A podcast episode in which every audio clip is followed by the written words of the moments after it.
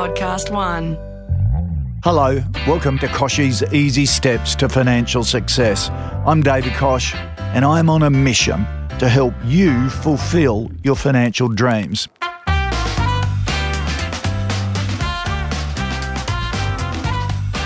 At the start of every year, so many people, as part of their New Year resolution, say, Oh, I wish I could build some savings. I wish I could have a bit left over at the end of the month to fulfill a dream. I wish I could afford to take the kids on a family holiday. I'm going to focus on my money over the next 12 months. Well, 12 months later, we're generally all in the same boat and really made not much headway into getting on top of that resolution.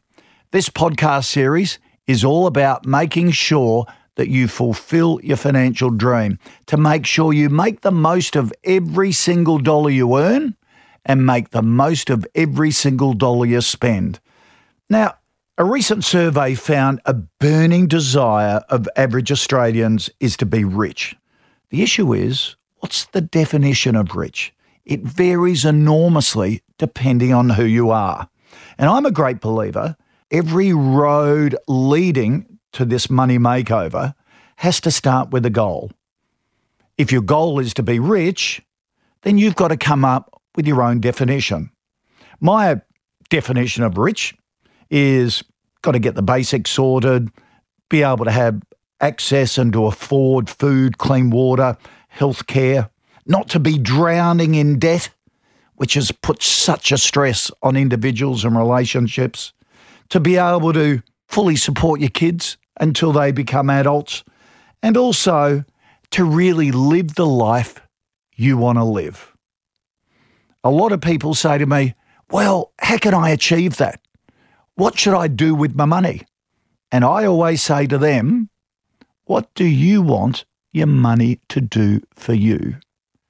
Because the next 11 steps are going to be decided with answering that one question What do I want my money to do for me? And that changes completely throughout your life, changes depending on your circumstances.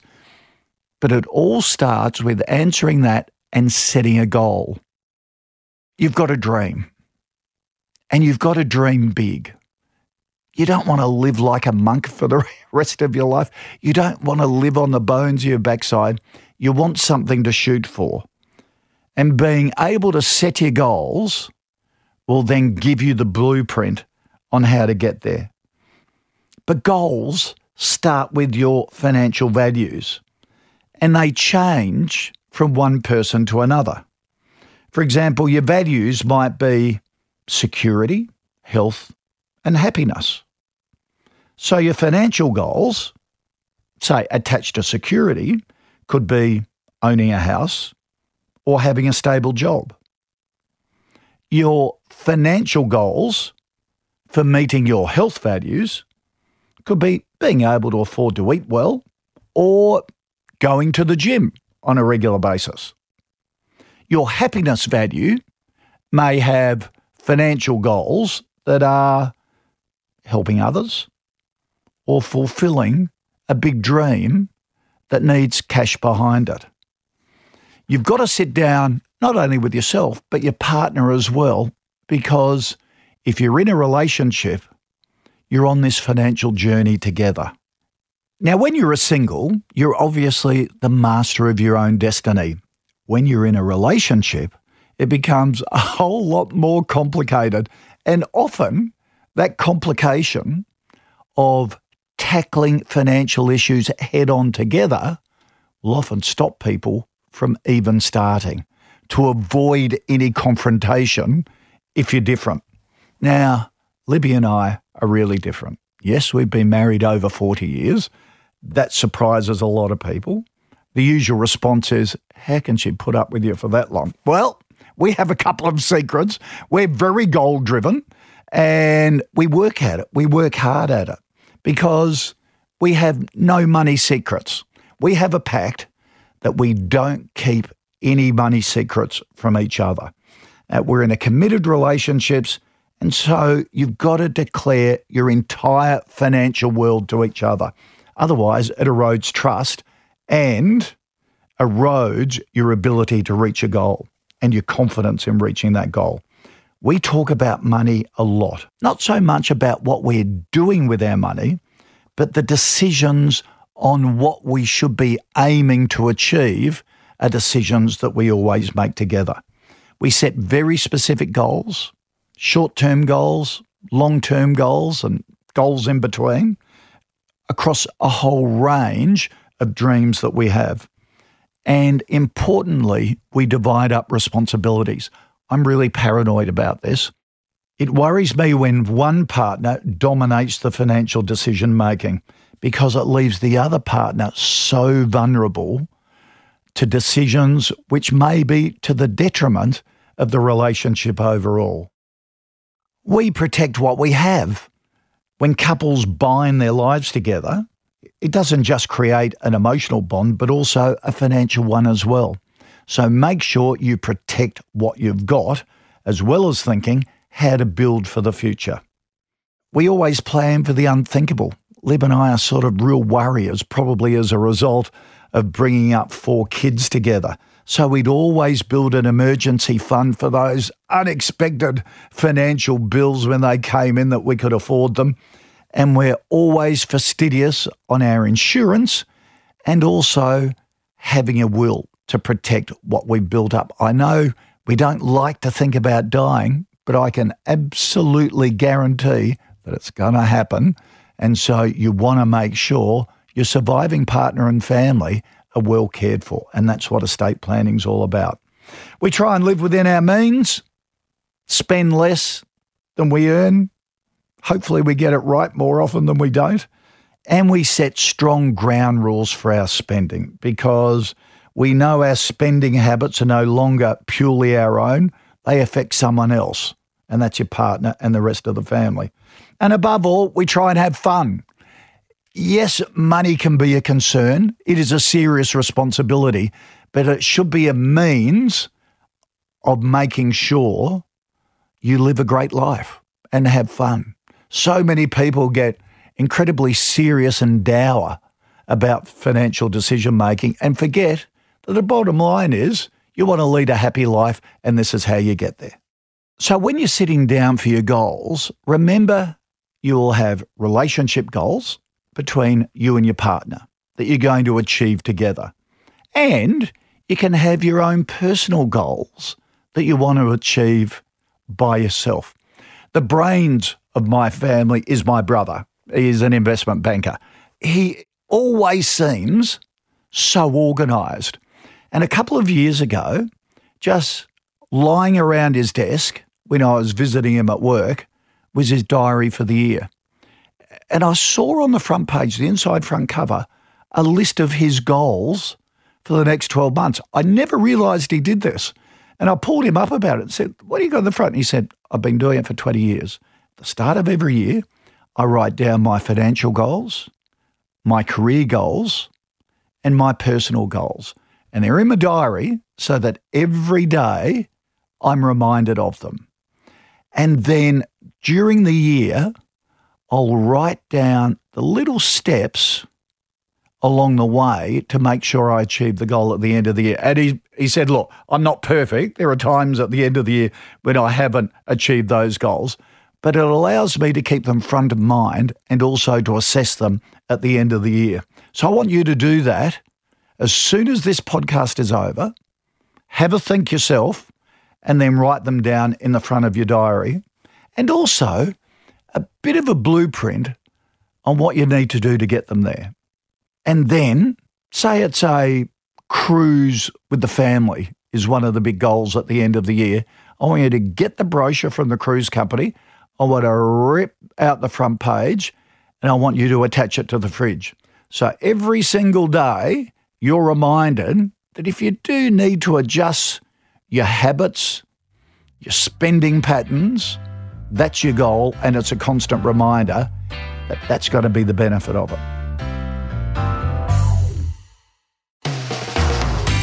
So you've set your goal and you've written it down. and you've got a bit of a blueprint on how to get there. But how do rich people get there? How do they think different to us? Well, Paul Sullivan is the author of The Thin Green Line, and it's the he wrote a book about the money secrets of the super wealthy.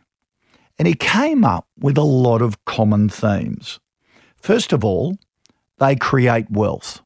Now, if you flick through the Financial Review Rich List and Young Rich List in any given year, you'll notice the majority of people listed there are in the business of wealth creation.